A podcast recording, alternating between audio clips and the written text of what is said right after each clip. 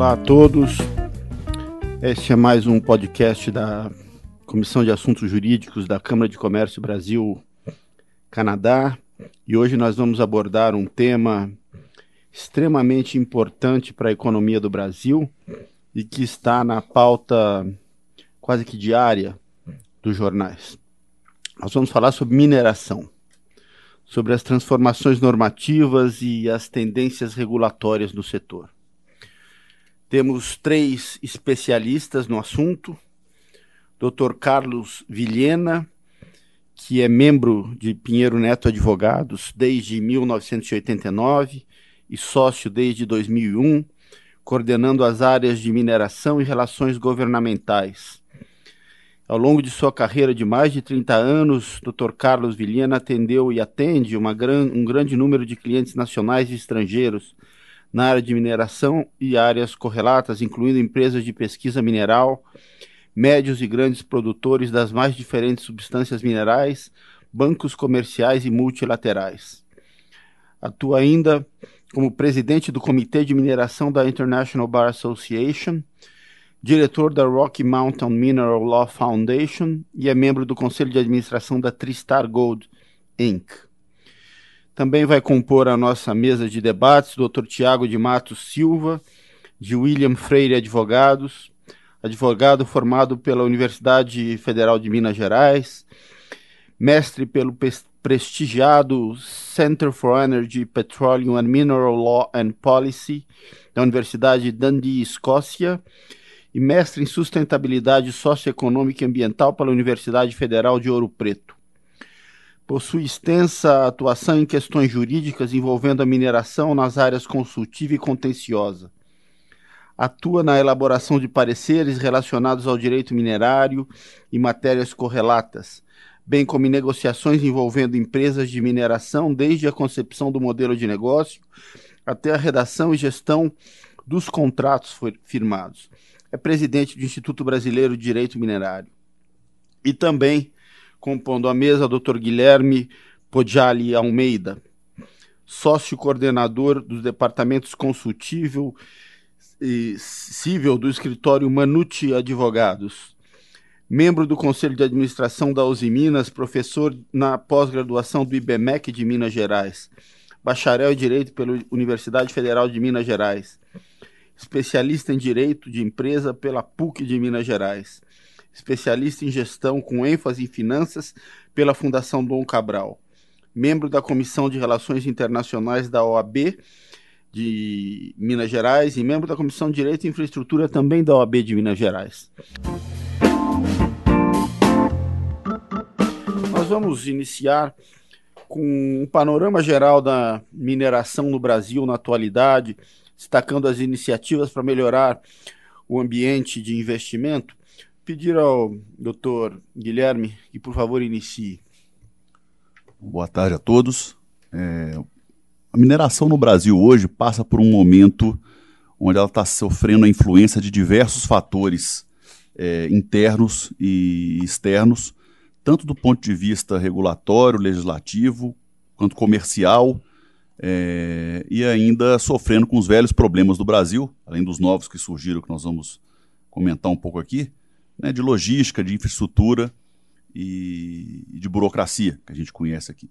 Mas ainda assim, o Brasil, né, como todos sabem, é um país extremamente é, dinâmico nessa área de mineração, que tem uma quantidade é, imensa de recursos minerais, mais diversos tipos, né, não somente o minério de ferro aí, que, tá, que é o principal produto talvez da pauta de mineração, mas é, dezenas de outros tipos de, de mineração no Brasil, é, que vêm sendo impactados, né, como, como dito, nos últimos anos, por uma volatilidade muito grande do, do, dos preços no comércio internacional, é, por questões é, de segurança de barragens, né, que não, não, podemos deixar de falar, acho que é um tema é, central hoje, e por uma revolução é, no ambiente regulatório brasileiro, que está se promovendo ao mesmo tempo que tudo isso, é, todos os outros fatores estão acontecendo.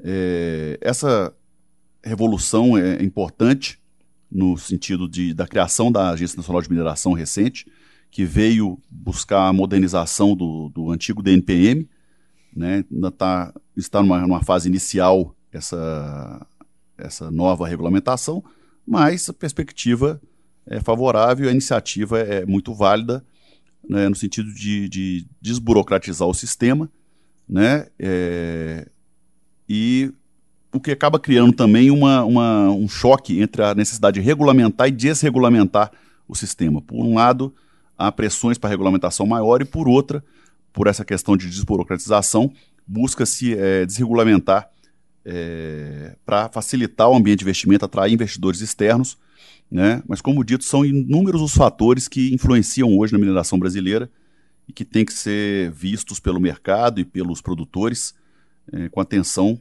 para fins de se avaliar o ambiente de investimento no Brasil. Muito bem. Muito obrigado. Doutor Carlos, por favor, você pode nos dizer um pouco sobre o histórico recente das mudanças regulatórias a partir de 2017 e a análise dessas mudanças?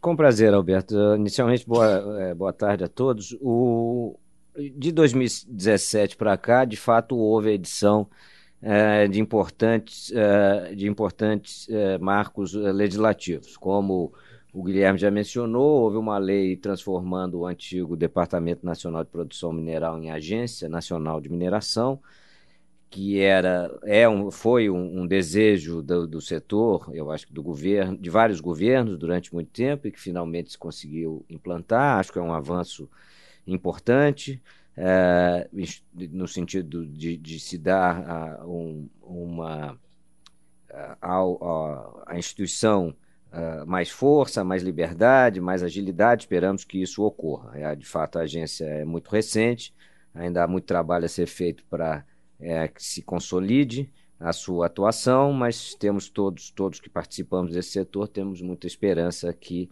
a criação da agência será um passo positivo. Houve também a, a alteração da lei da compensação financeira sobre a exploração de recursos minerais, da CEFEM. Essa, na minha opinião, é, foi é, a, a, sua razão de ser, ou pelo menos era o que dizia o governo na sua exposição de motivos era criar uma, uh, um royalty mineral, uma CEFEM mais simples e que reduzisse a judicialização. Me parece que o que foi introduzido vai alcançar esse propósito.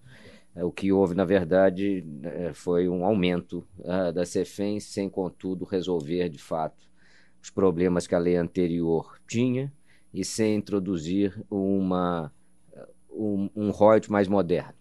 É, eu sempre defendo, já há muito tempo defendo que deveria, o Brasil deveria pensar num royalty, é, numa CEFEM que, é, que se relacionasse, ou pelo menos para alguns mai, empreendimentos maiores, com a, o rendimento a, daquela operação, e não um royalty sobre a, o valor de venda do minério. Mas, enfim, houve essa mudança, que, como disse, não me parece extremamente positivo. É, e, mais recentemente, houve alterações infralegais em, como resposta ao ocorrido em Brumadinho, mas nós vamos falar acho, sobre mais, em mais detalhes sobre isso mais adiante. Muito bem. Aproveitando a questão de Brumadinho, Guilherme, sua opinião, por favor, sobre os efeitos normativos do acidente ocorrido em Brumadinho, mudanças de normas sobre barragens, os pontos relevantes, o que você pode me dizer? Eu peço meus colegas até que complementem, porque realmente há uma discussão muito grande, não só a nível nacional, mas a nível também de estados, né? É, e até eu vejo discussão até em alguns municípios produtores sobre a questão. É, é importante ressaltar que a, a, legislação sobre barragens no Brasil ela vem sofrendo uma evolução, não de hoje, já mas desde 2010, principalmente, com a lei, com, com, a lei que estabeleceu o Plano Nacional de Segurança de Barragens, né, e culminou em um decreto, né, é, na, aliás, na portaria 70389 de 2017, que tratava do tema. É, mas, como visto, não foram suficientes para impedir né, os acidentes que tivemos em 2015, principalmente 2017, e outros que haviam, acontecido antes também, que talvez foram esquecidos pelo menor impacto né, que, que aconteceram. Mas o fato é que a primeira reação da classe política, principalmente, E não se pode condenar, porque realmente é, é necessário uma reação para um evento grave como houve, mas foi uma reação talvez muito desmedida no sentido de até inviabilizar a atividade minerária se algumas propostas fossem é, adiante. Né? Se falou, por exemplo, em Minas Gerais, de descomissionamento de barragens, é, ou de, de, interrupção de utilização de barragens imediatamente, descomissionamento em três anos de alguns tipos de barragem, o que às vezes é inviável, porque a questão não é, não se de, determina com a caneta, ou com, com apenas com uma, uma resolução é, de, de, de, uma Câmara. Você tem aspectos técnicos envolvidos muito importantes que é, influenciam muito nessa decisão né, de, de se interromper a barragem. Agora, o que é, o que é certo é que é possível fazer é, atividade de mineração com segurança.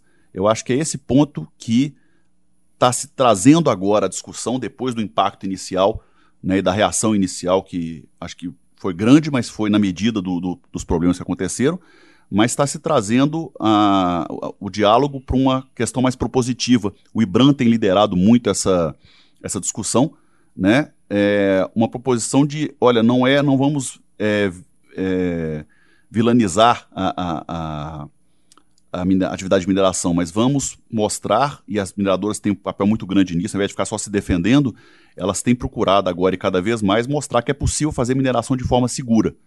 Então é possível é, pegar essas propostas, algumas até que já foram é, é, votadas, como por exemplo a lei é, em Minas Gerais, que foi promulgada um mês apenas depois do, do acidente de Brumadinho, né? É, colocar essas propostas, trazê-las para um, um, um, um, patamar mais técnico, mais realista é, do ponto de vista de, de execu mas de uma forma também que você consiga, é, é enfim, compatibilizar é, essa parte técnica com a segurança que tem que ser, em primeiro lugar, tem que ser colocada. Não se pode, de forma alguma, admitir que um acidente, sequer perto das proporções que aconteceu, aconteça novamente. Acho que as lições estão aí, têm que ser aprendidas e tem que servir para balizar os próximos passos. É, boa tarde a todos, né? É, complementando um pouco o que o Guilherme colocou, eu acho que eu tenho, tenho duas perspectivas para a gente examinar. A primeira questão normativa, é, no âmbito federal, a agência, até então recém-criada, logo depois do acidente, criou uma resolução, que foi a resolução número 4, a gente poderia chamar quase que de uma resolução emergencial, né, que trazia uma série de, de imposições, principalmente relacionadas à descaracterização das barragens a montante.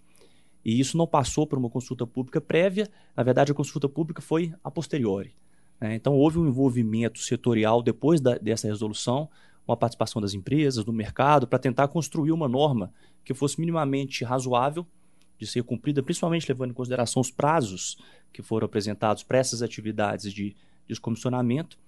E foi interessante a, a, a experiência pelo fato de, de fato, é, ter havido uma série de, de sugestões, parte delas foi de fato acatada pela agência e permitiu em agosto a gente ter uma nova resolução, a resolução número 13, que tem as bases na resolução 4, mas com algumas mudanças que a, apareceram é, em função desse período de consulta pública. No segundo aspecto, é, eu acho que, ob, ob, obviamente, depois desse tipo de acidente, há um desejo quase que natural em novas regulações, em novas medidas é, normativas, o que é questionável sobre o aspecto da eficácia, né? porque um, esses acidentes de tamanha proporção certamente têm questões envolvidas muito além só das normas é, que, né, as, as, normas que orientam as, as obrigações referentes às barragens. Então a gente vê que, na verdade, ainda há um espaço muito grande para conversar sobre governança, né, que talvez estejam fora das normas, a forma de tomada de decisão frente à gestão dessas barragens.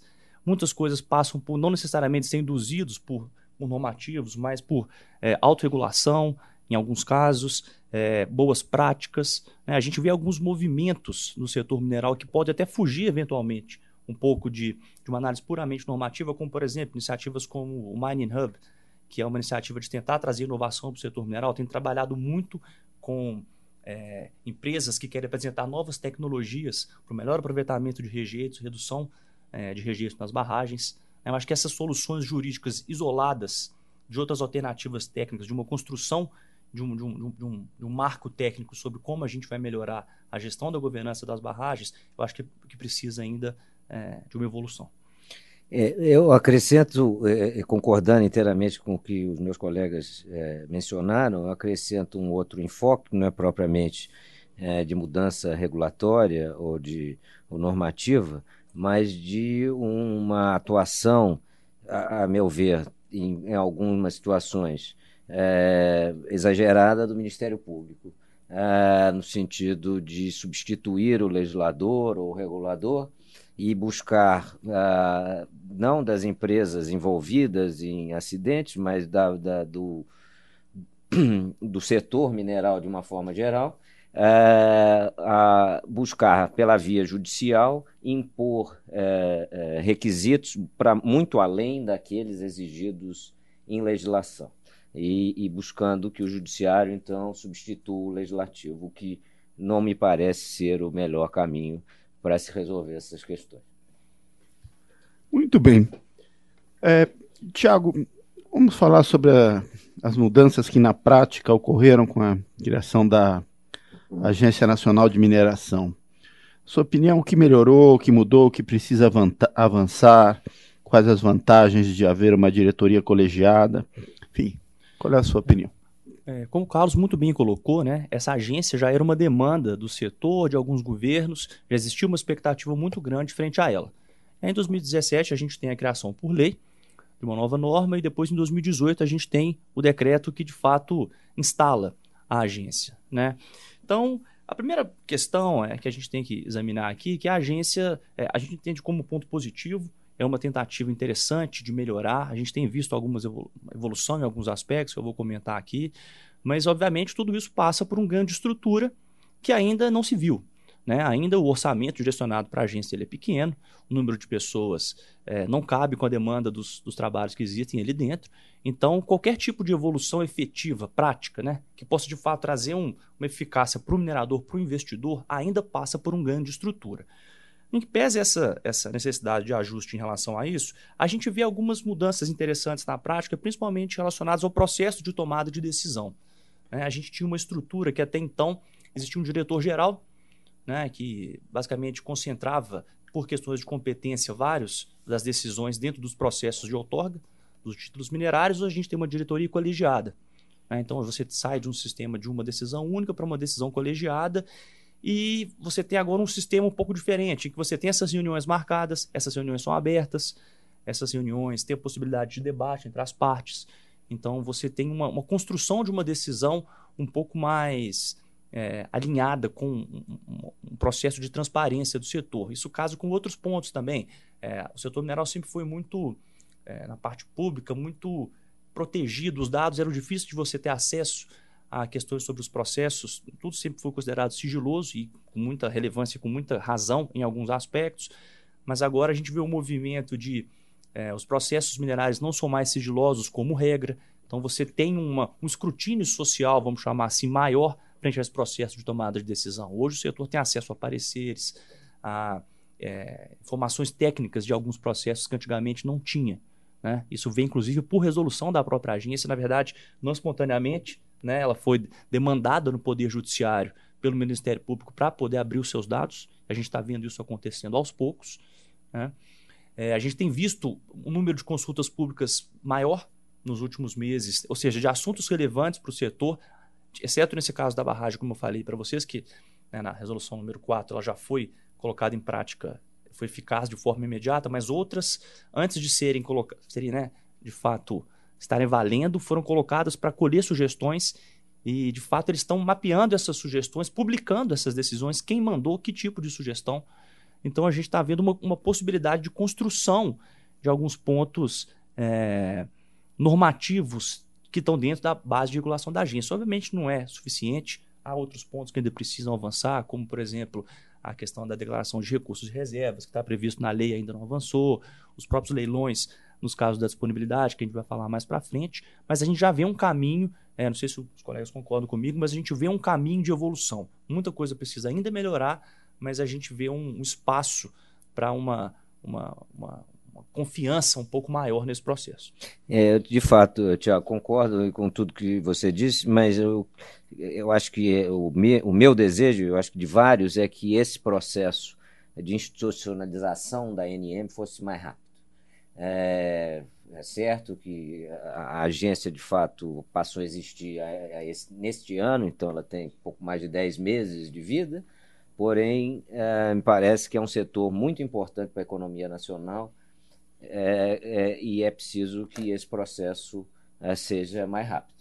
Isso passa, como você diz, por mais recursos, tanto humanos como financeiros, mas acho que é o desejo de todos nós. O, o, um dos grandes problemas, eu acho, uh, do, da mineração no Brasil, do ponto de vista jurídico, não é propriamente a qualidade das leis ou das normas, e sim da sua aplicação, que ao longo do tempo sempre foi errática, na minha, na minha opinião. Então é preciso que a, a, meu desejo é que a agência se consolide mais rapidamente do que está acontecendo. É, eu, de acordo com as colocações dos meus colegas, eu creio que a transparência é o principal ganho que nós estamos tendo já de imediato na, na, na NM, né, mas realmente falta ainda uma estruturação melhor, mais recursos para a agência, né, e até estão propondo várias medidas de fiscalização maiores e tudo, mas a gente sabe que a agência não tem condição de atender algumas demandas que estão querendo se colocar é, por lei, às vezes sem discutir ou sem trazer a correspondente é, acréscimo aí na, na parte de estrutura da agência. Muito bem, já que vocês falaram em leilões, vamos entrar no tema. O, o que vocês acham do resultado do leilão de Palmeirópolis, as tendências para os próximos PPIs, o que se esperar disso? Carlos? Pois não, uh, Alberto. Sim, eu acho que foi muito positivo. É, a CPRM, o nosso serviço geológico, há muitos anos vem tentando, uh, de alguma forma, alienar é, o, parte do seu, é, do seu portfólio de direitos minerários. Então, é muito positivo que finalmente tenha é, conseguido, primeiro, realizar o leilão e, em segundo, encontrar um comprador. Então, ainda que tenha aparecido apenas um interessado, acho que é muito positivo. O, o, não faz, na minha cabeça, o menor sentido o Estado é, é, ser responsável por pesquisa mineral. Não deveria ser esse, como já foi no passado, o papel da CPRM, ainda que ela tenha um papel importantíssimo uh, de mapeamento geológico e outras funções uh, que induzem ao investimento ou, ou auxiliam a atrair investimentos privados para o setor, o risco da, da, pesquisa mineral não há sentido no, no, no, Estado se envolver com isso. Deve, o protagonista da pesquisa mineral deve ser o, o capital privado, né, seja nacional ou estrangeiro. É, portanto, acho muito positivo.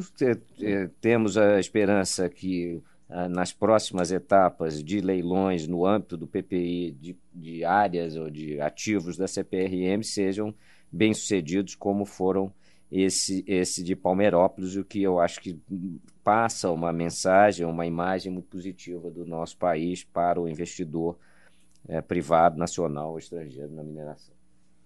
Complementando rapidamente, é, eu concordo com o que foi colocado. De fato, tivemos só a apresentação de uma proposta que foi a vencedora, mas eu acredito que o caminho, a decisão de colocar essas áreas da CPRM uma modelagem de leilão para que a iniciativa privada possa dar continuidade a esses projetos, como bem colocou o Carlos, eu acho que está certíssima. É, a gente tem, a CPRM tem cerca de 300 e poucos ativos hoje em dia, alguns podem gerar blocos que podem de fato levar a empreendimentos interessantes. Ela não tem, nem seria a função dela e talvez nem ter a capacidade financeira de desenvolver esse tipo de projetos, precisava começar de alguma forma. Né? Então, o próprio fato da inclusão da mineração nesses, nesse programa de parceria de investimento do governo federal, que não é originalmente ligado para esse tipo de atividade, e sim para outros itens de infraestrutura, já foi interessante. Então, é, acho que a tendência para os próximos é talvez haver um estudo da modelagem que foi identificada, dos custos de entrada, dos custos de saída de um projeto desse, que obviamente tem uma série de riscos.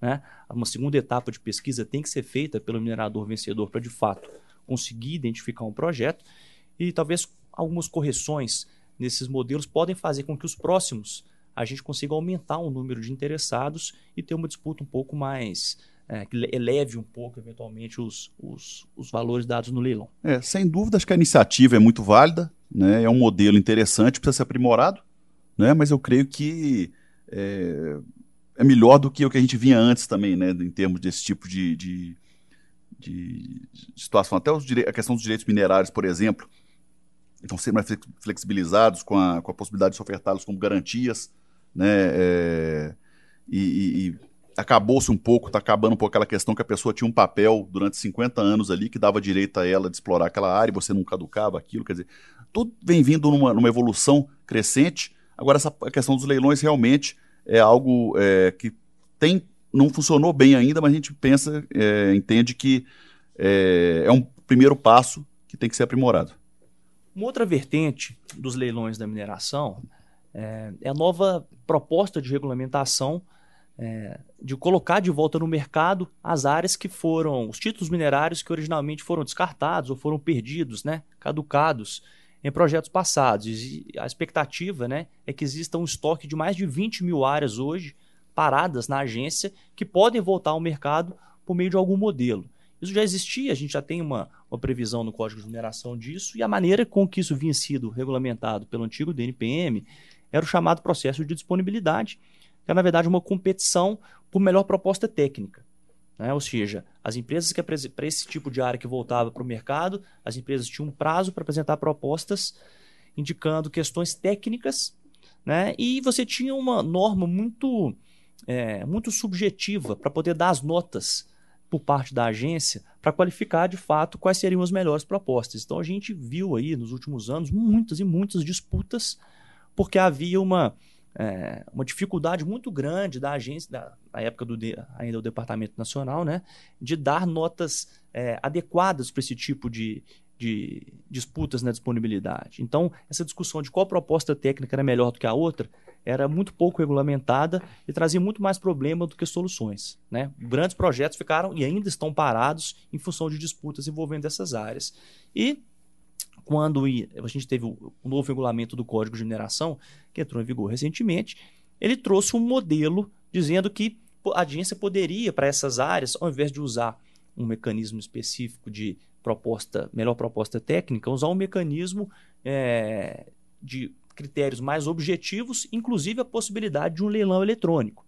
Ou seja, criaria um mecanismo em que é, o item a ser examinado seria o preço ofertado pela área, com todas as dificuldades que a gente sabe que isso existe no setor mineral, né? por N razões técnicas e econômicas, mas isso chegou a ser feito, inclusive, uma proposta né, de minuta de resolução, dizendo mais ou menos como esse leilão funcionaria, a indicação de algumas, é, de algumas garantias que teriam que ser apresentadas pelo minerador, e, de fato, houve muitas sugestões pelo setor é, mineral depois que essa proposta de resolução foi apresentada, o que deu uma certa travada no desenvolvimento dela. Há uma expectativa, a gente em algumas conversas né, tem visto a diretoria da agência com interesse de voltar nesse assunto.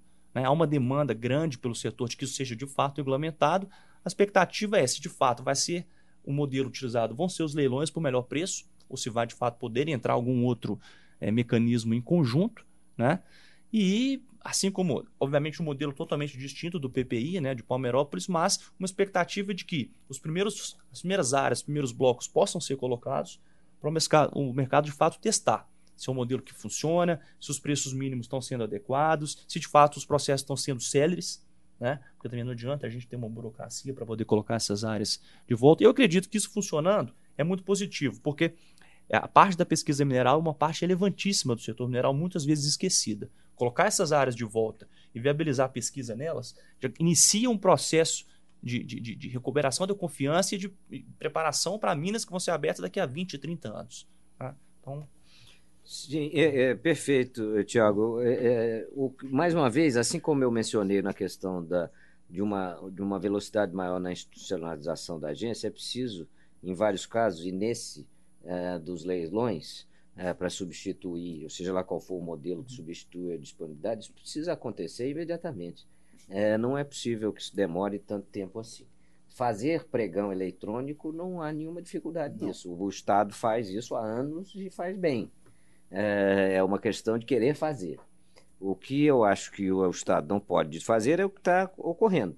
É uma quantidade enorme, mais de 20 mil áreas retidas pelo Estado que poderiam estar sendo pesquisadas uh, e, e, investidos e dependendo do, do, do, do, que se conhece dessas áreas uh, uh, que, vir, que viriam a ser leiloadas, inclusive aumentar a arrecadação do Estado com a venda dessas, desses, desses direitos. E, e, então, esse, eu acho que, seja lá qual for o modelo, precisa ser instalado imediatamente, precisa ser um modelo que traga segurança jurídica, que não leve à judicialização, que mostre que o país é capaz de entregar uh, áreas para pesquisa mineral para iniciativa privada uh, de uma forma segura, uh, transparente e que não leve a judicializações. Se se criar um sistema que leve a, a uma judicialização maior ainda do que o do modelo antigo, será um desastre.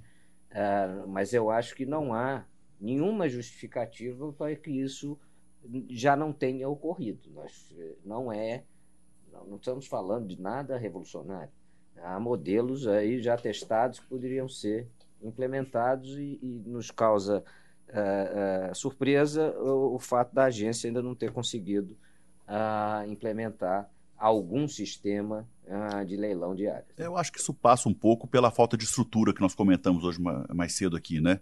É, falta ainda uma, uma, organização melhor interna na agência, uma estruturação é, de pessoal, de recursos internos, para se ter é, esse tipo de solução que vai trazer celeridade, mas tem que ser com segurança, não pode ser de qualquer forma também, né? É, então acho que está faltando um pouco isso, um pouco mais de investimento é, do governo nessa área e de atenção para a agência. Sem dúvida, Guilherme. Nós precisamos, nós que fazemos parte de alguma forma do setor mineral, precisamos cobrar isso do, uh, do governo. É, é, é um setor muito importante para não se dar a atenção devida. É preciso que essa agência seja bem estruturada, com competência, com eficiência, com os recursos humanos e financeiros necessários. Não é possível é, o, o, o Estado brasileiro não dar atenção devida a, a, ao setor mineral. Muito bem. Sobre as propostas legislativas minerárias que estão tramitando no Congresso Nacional, isso implica um aumento do custo? É, sim, é, é, dizer, há várias propostas, Alberto, que de fato, se transformadas em lei, aumentarão significativamente o custo e até possivelmente inviabilizar uma série de, de projetos. Né? Então, são muitas delas são, mais novamente, reações a, ao ocorrido em, em Mariana e em Brumadinho é, mas que vão muito além da, da, apenas da discussão de normas para se garantir a segurança de barragem. É, está se exigindo, é, está se propondo a criação de, um seguro, de seguros obrigatórios, é, de contribuições para fundos é, que, que, possam ser usados é, num caso de haver uma emergência, de aumento da tributação, de aumento da, da CEFEM, é, de é, tributação na exportação de minérios. É, então, uma série de obrigações que, de fato, vão fazer, se, se, se, transformar, se essas propostas se transformarem em lei, vão resultar no aumento do custo é, de, da atividade mineral brasileira, que, em grande parte, é, concorre com outros países do mundo.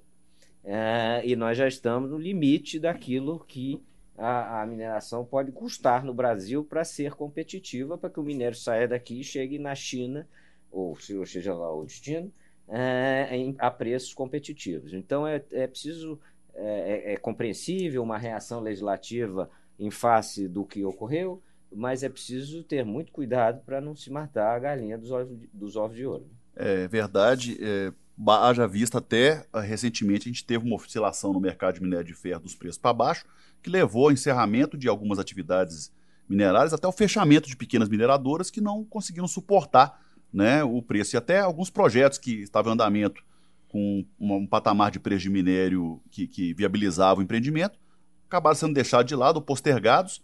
Né? Então, se você cria encargos adicionais, custos adicionais à mineração, você acaba é, desestimulando a vinda de investimentos externos e os próprios mineradores brasileiros também acabam preferindo investir em outras coisas ou não arriscar é, na mineração, porque ficam dependendo muito de um preço, de um patamar de preço alto para sustentar essa atividade mineral, o que a gente sabe que isso não é uma coisa que dá para se confiar. O mercado, às vezes, tem oscilações, como teve recentemente, né, e pode é, inviabilizar. Então, a competitividade tem que ser mantida, né, a, sem prejuízo de segurança, de outras questões né, que, que, são importantes também, mas se, se, tirar a competitividade do setor brasileiro, acaba se matando, né, como o Carlos disse, é a galinha dos ovos de ouro.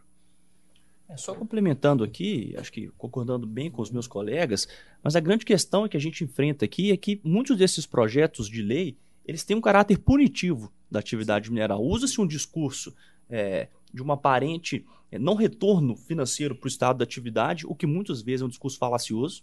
Né? Essa, essa, discussão que a mineração não traz um retorno para o estado ou para a sociedade é, um, é uma discussão que já é antiga, já foi enfrentada em vários, né, em várias áreas da ciência, da economia, da geologia, da, é, em questões jurídicas também. Né? Então, o discurso é precisamos aumentar o retorno social para a atividade, por isso você tem, na verdade, medidas que são punitivas, com o objetivo de impedir que a atividade se desenvolva.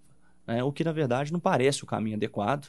É, como muito bem já foi colocado, não é uma discussão de falta de regulamentação ou de falta de leis, pelo contrário, né, é você aplicar elas de uma forma consistente para poder é, beneficiar o bom investidor e punir, obviamente, o minerador inadequado.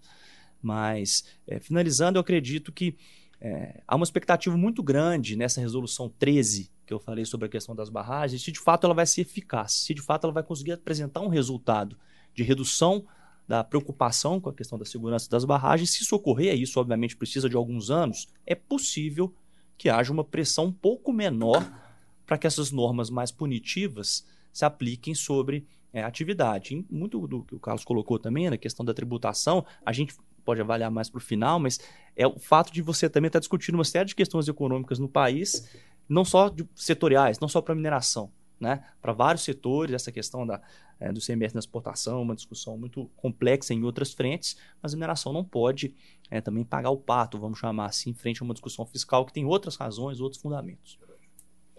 Muito bem, agora vamos tocar num outro ponto muito sensível, que é a mineração em terras indígenas. É muito polêmico.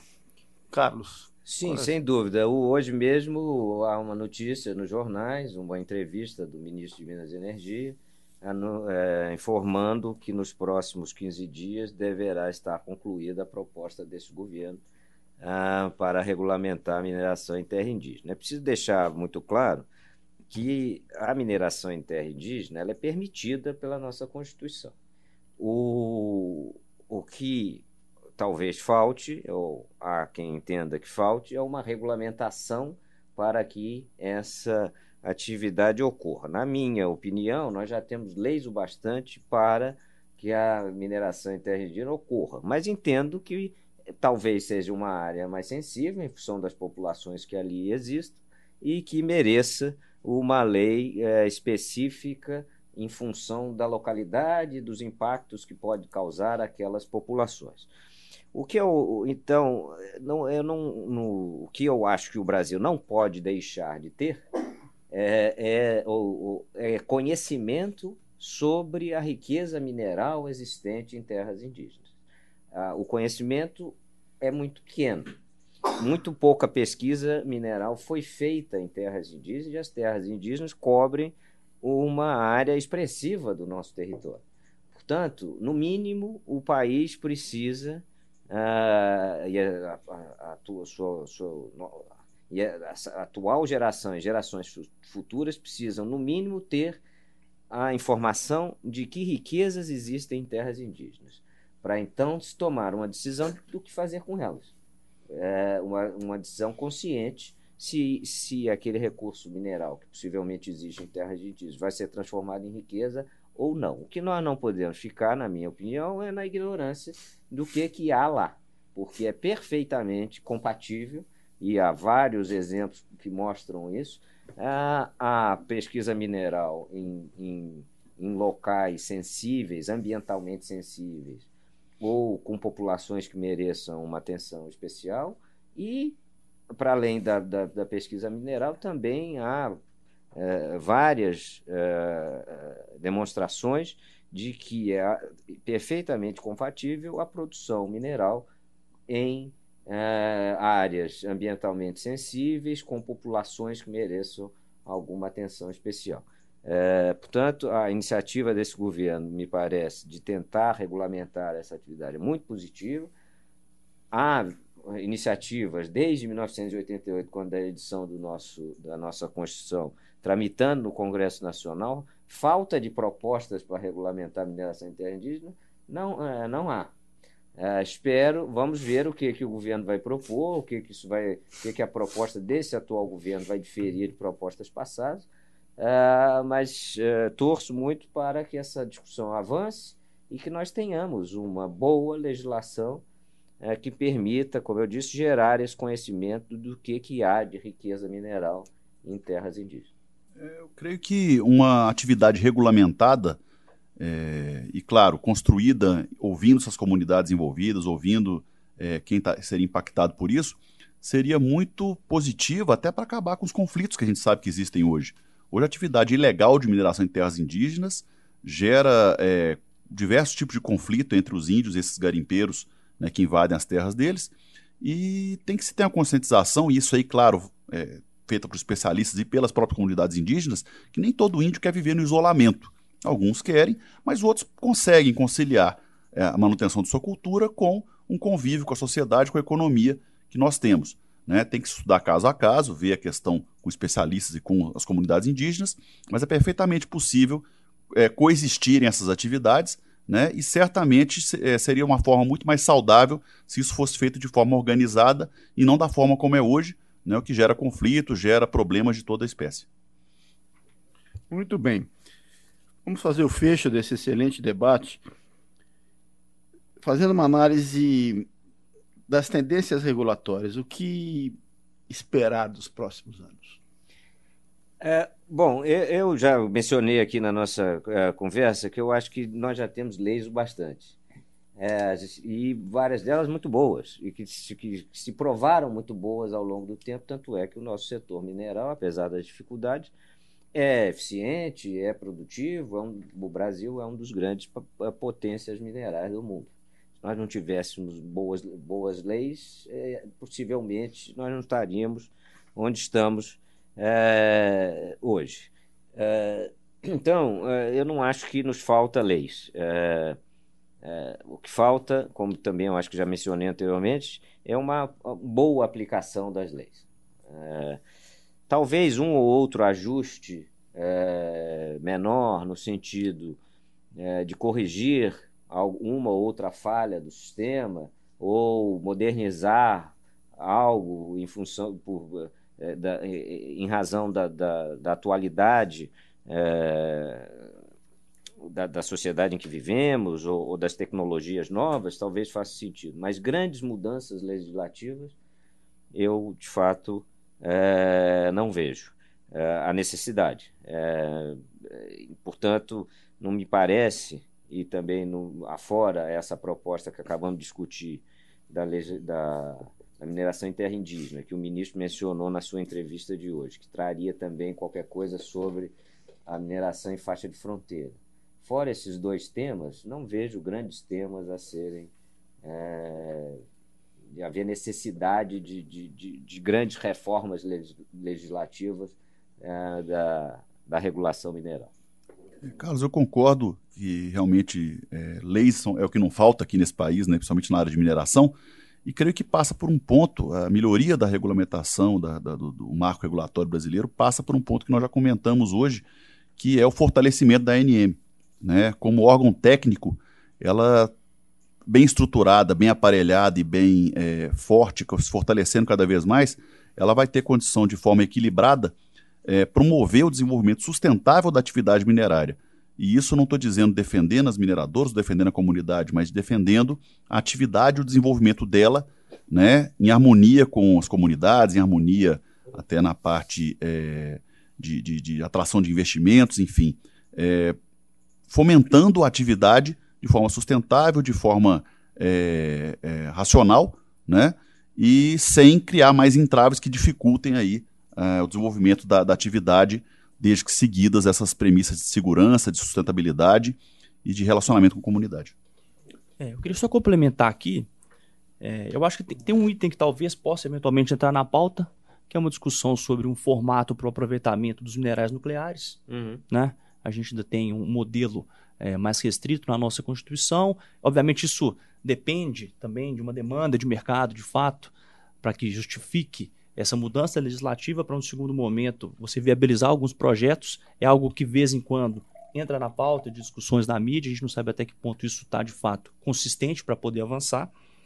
Uma outra questão que eu acho que partindo do que meus colegas falaram, que é de fato a gente já tem legislação demais, é se a gente for pensar a mineração por um aspecto regulatório, de fato não tem muito o que discutir, você tem normas que já foram testadas, consolidadas, né? Muito do que impede hoje alguns empreendimentos na área de mineração estão inclusive fora das normas regulatórias da mineração, como por exemplo, algumas questões erráticas do licenciamento ambiental, o tempo de demora para você ter uma resposta do Estado para poder licenciar os seus projetos, projetos que às vezes são licenciados e acabam sendo é, contestados no Poder Judiciário, como muito bem foi colocado mais cedo. O Ministério Público tem uma atuação é, muito vigorosa em alguns casos e muitas vezes para bloquear o avanço desse, desse tipo de projeto.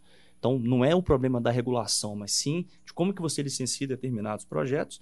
E, por último, eu acho que quanto mais a gente dá de, de soluções é, tanto da agência, de questões ju é, judiciais, do, do, licenciamento ambiental, que sejam mais padronizadas dentro do possível, né? a gente faz, tem uma tendência à segurança jurídica e tem uma tendência ao principal que a gente está colocando aqui, é o seguinte, como a mineração é uma atividade de muito risco e que precisa de muito capital, a gente tem que ter uma imagem prática para atrair esse capital de fora. Né? A gente precisa fazer com que quem de fato tem interesse em investir na, na, na atividade mineral opte por investir no Brasil. Né? Então, é, muitas das dúvidas que a gente escuta desses investidores, muitas das vezes, não são as, os problemas exclusivamente regulatórios, mas são os problemas de conjuntura, que podem ser, às vezes, maiores, né? que podem trazer uma certa insegurança de como que isso vai ser feito no segundo momento, ou se esses projetos que vão ser investidos hoje, se eles vão perdurar por 20, 30 anos. E quanto mais a gente se aproximar dessa segurança jurídica, isso eu passo por decisões previsíveis da agência, decisões previsíveis do Poder Judiciário, né? a gente consegue ter uma. É, aumentar talvez esse investimento e sempre lembrando, só fazer uma observação interessante, nosso código de mineração, né, pessoal, ele é de 1967. Então, muitas coisas interessantes dele já foram testadas. Talvez não precisa modificar tudo, porque muitas coisas já funcionam na prática. Pequenos ajustes, como foram colocados, podem melhorar algumas condições, mas não necessariamente fazer uma mudança é, que mude totalmente a possibilidade de como é que os terceiros, os investidores, principalmente, veem essa atividade no Brasil. É, nós tivemos essa experiência de se propor uma grande mudança do sistema jurídico da mineração no Brasil no passado, que, é, para nossa sorte, não foi adiante, é, mas que causou, só pelo fato de ter sido proposto, já uma grande insegurança e provavelmente perda é, de investimentos ou atraso é, em importantes investimentos. Muito bem. Agradeço aos doutores Carlos Vilhena, Tiago de Matos, Guilherme Podiali por essa excelente, esse excelente debate sobre um tema tão importante para a economia do Brasil. Eu convido a todos os nossos ouvintes para continuarem atentos aos próximos podcasts da Comissão de Assuntos Jurídicos da Câmara de Comércio Brasil-Canadá. Muito obrigado.